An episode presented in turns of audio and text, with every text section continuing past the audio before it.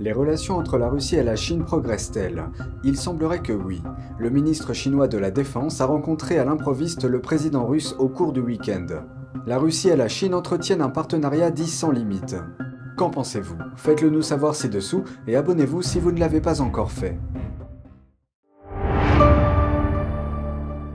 Bienvenue dans Regard sur la Chine. En Russie, le ministre chinois de la Défense, Li Shangfu, a rencontré à l'improviste le président russe Vladimir Poutine au cours du week-end. Il ne devait rencontrer que des responsables de la défense russe. Voici ce dont ils ont discuté. Pékin a annoncé la semaine dernière la visite de Li à Moscou en précisant qu'il rencontrerait des responsables de la défense, mais n'a pas fait mention d'une rencontre avec Poutine. Li et Poutine ont salué la coopération militaire. Le ministre russe de la Défense, Sergei Shoigu, était également présent. La Russie et le régime chinois entretiennent un partenariat dit sans limite et le chef du Parti communiste Xi Jinping a rencontré Poutine à Moscou le mois dernier.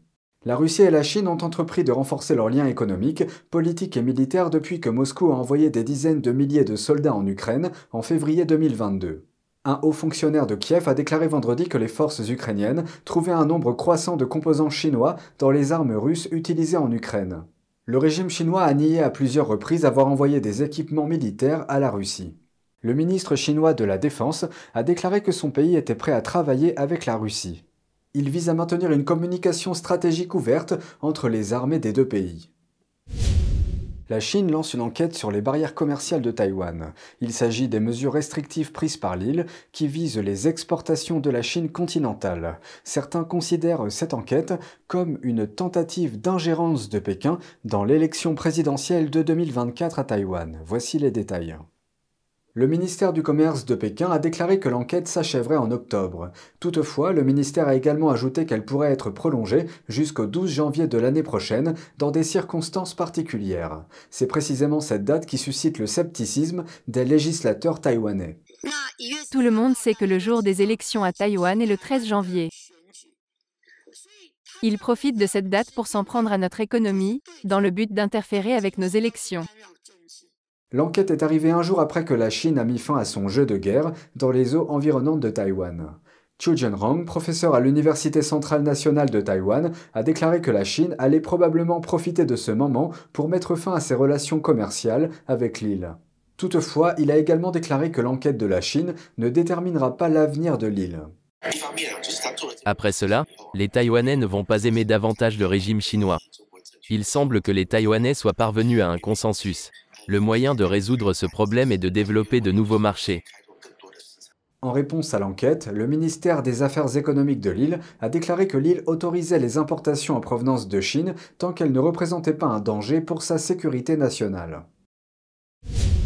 Un tribunal de Sydney, en Australie, garde un homme qui risquerait apparemment de s'enfuir. Il refuse la liberté sous caution à un homme d'affaires, quelques jours seulement après son arrestation. Alexander Sergo est la deuxième personne à être accusée d'avoir violé les lois australiennes sur l'ingérence étrangère. Ces lois criminalisent les activités qui aident une puissance étrangère à interférer avec la souveraineté ou les intérêts nationaux de l'Australie. Les autorités affirment qu'il a accepté de l'argent liquide de la part d'agents de renseignement chinois suspectés qui l'ont contacté par le biais des réseaux sociaux. L'homme aurait rencontré à plusieurs reprises deux personnes, connues sous les noms de Ken et Evelyn, qui lui auraient proposé de l'argent pour obtenir des informations sur la défense, l'économie et la sécurité nationale de l'Australie, ainsi que sur des questions concernant d'autres pays. Ces personnes seraient au service du ministère chinois de la sécurité de l'État. La police affirme que l'homme a reçu une liste de sujets à traiter dans le domaine du renseignement. Il s'agissait notamment du partenariat AUKUS de l'Australie avec les États-Unis et la Grande-Bretagne en matière de technologie de défense, du partenariat diplomatique du Quad et de l'exploitation de minerais de fer et de lithium. D'après les documents du tribunal, l'infraction a été commise entre février 2021 et avril 2023. Le magistrat Michael Barco a noté que Sergo avait vécu en Chine pendant des décennies. Il était également dans le collimateur des services de renseignement australiens depuis un certain temps. L'avocat de la défense de Sergo a parlé d'une question de liberté civile fondamentale. Il y a un homme, un éminent homme d'affaires australien que le tribunal considère comme une personne de cette stature, sans aucune condamnation, sans aucun casier, qui est en prison aujourd'hui parce qu'il a fourni des informations en source ouverte en anglais pour que quelqu'un les traduise, en l'occurrence, en Chine.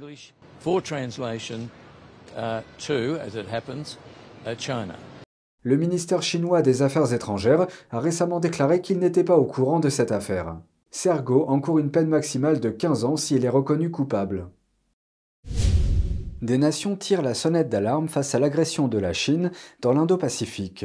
Lundi, un groupe de diplomates du G7 s'est réuni au Japon. Le groupe des sept est un forum international de gouvernement composé du Canada, de la France, de l'Allemagne, de l'Italie, du Japon, de la Grande-Bretagne et des États-Unis. Au cours de la réunion, les ministres des Affaires étrangères ont appelé à un front uni dans la région Indo-Pacifique. Voyons cela de plus près.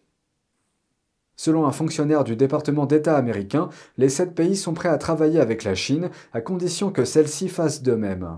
Il a également ajouté qu'ils étaient prêts à s'opposer à toute coercition, toute manipulation du marché, tout effort visant à modifier le statu quo dans le détroit de Taïwan. Seul membre asiatique du G7, le Japon a appelé au dialogue, exhortant le régime communiste à agir en tant que membre responsable de la communauté internationale. L'Allemagne a fait de même dans un communiqué. Nombre de nos partenaires ressentent déjà la volonté croissante de la Chine de remplacer les règles internationales qui sont en place et qui s'appliquent dans l'ordre actuel, par ses propres règles.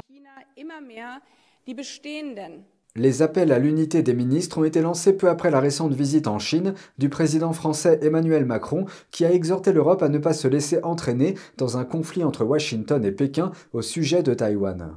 Par ailleurs, un navire de guerre américain a traversé le détroit de Taïwan dimanche. Cela s'est produit quelques jours seulement après que la Chine a procédé à des exercices militaires dans la région en représailles contre la présidente de Taïwan, Tsai Ing-wen, pour avoir rencontré le président de la Chambre des représentants des États-Unis, Kevin McCarthy. Depuis des années, le Parti communiste chinois considère Taïwan comme son propre territoire, bien qu'il n'ait jamais gouverné l'île. Les livraisons de voitures de luxe du constructeur automobile Porsche sont en passe d'atteindre un niveau record cette année. Et c'est son marché le plus important qui est à l'origine de cette tendance. Voici les dernières informations là-dessus. Le constructeur de voitures de luxe a enregistré une hausse des ventes de 18% en glissement annuel au cours du premier trimestre. Les acheteurs ont montré leur goût pour les voitures haut de gamme sur son plus grand marché, la Chine, où les restrictions liées à la crise sanitaire se sont assouplies. Porsche a livré plus de 21 300 véhicules dans le pays, soit un cinquième de plus que l'année précédente. Les marques haut de gamme ont bénéficié d'un rebond de la demande chinoise. La marque concurrente Mercedes a livré 191 000 véhicules en Chine au cours des trois premiers mois de l'année, ce qui représente également une hausse par rapport à l'année précédente. Mais ce n'est pas seulement en Chine que les ventes de Porsche se sont accélérées. Le constructeur allemand a livré plus de 80 700 voitures au cours du trimestre et a enregistré une hausse dans toutes les régions.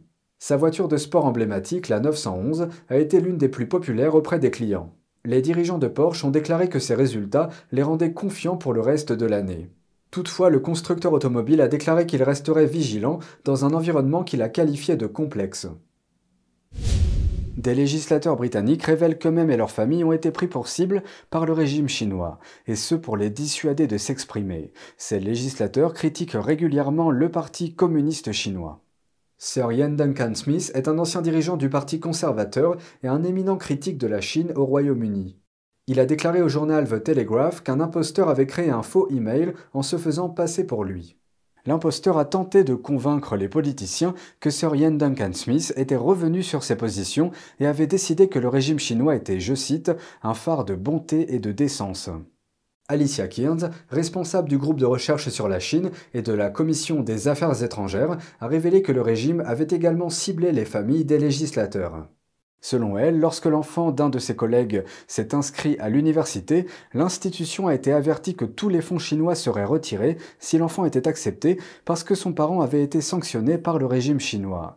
D'autres ont déclaré que l'enfant d'un législateur sanctionné s'est vu interdire l'accès à un vol d'une compagnie aérienne chinoise en raison de son nom de famille.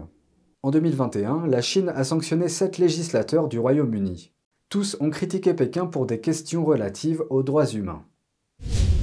C'est tout pour aujourd'hui, merci d'avoir suivi Regard sur la Chine, on se retrouve demain pour une nouvelle émission, prenez soin de vous et à bientôt.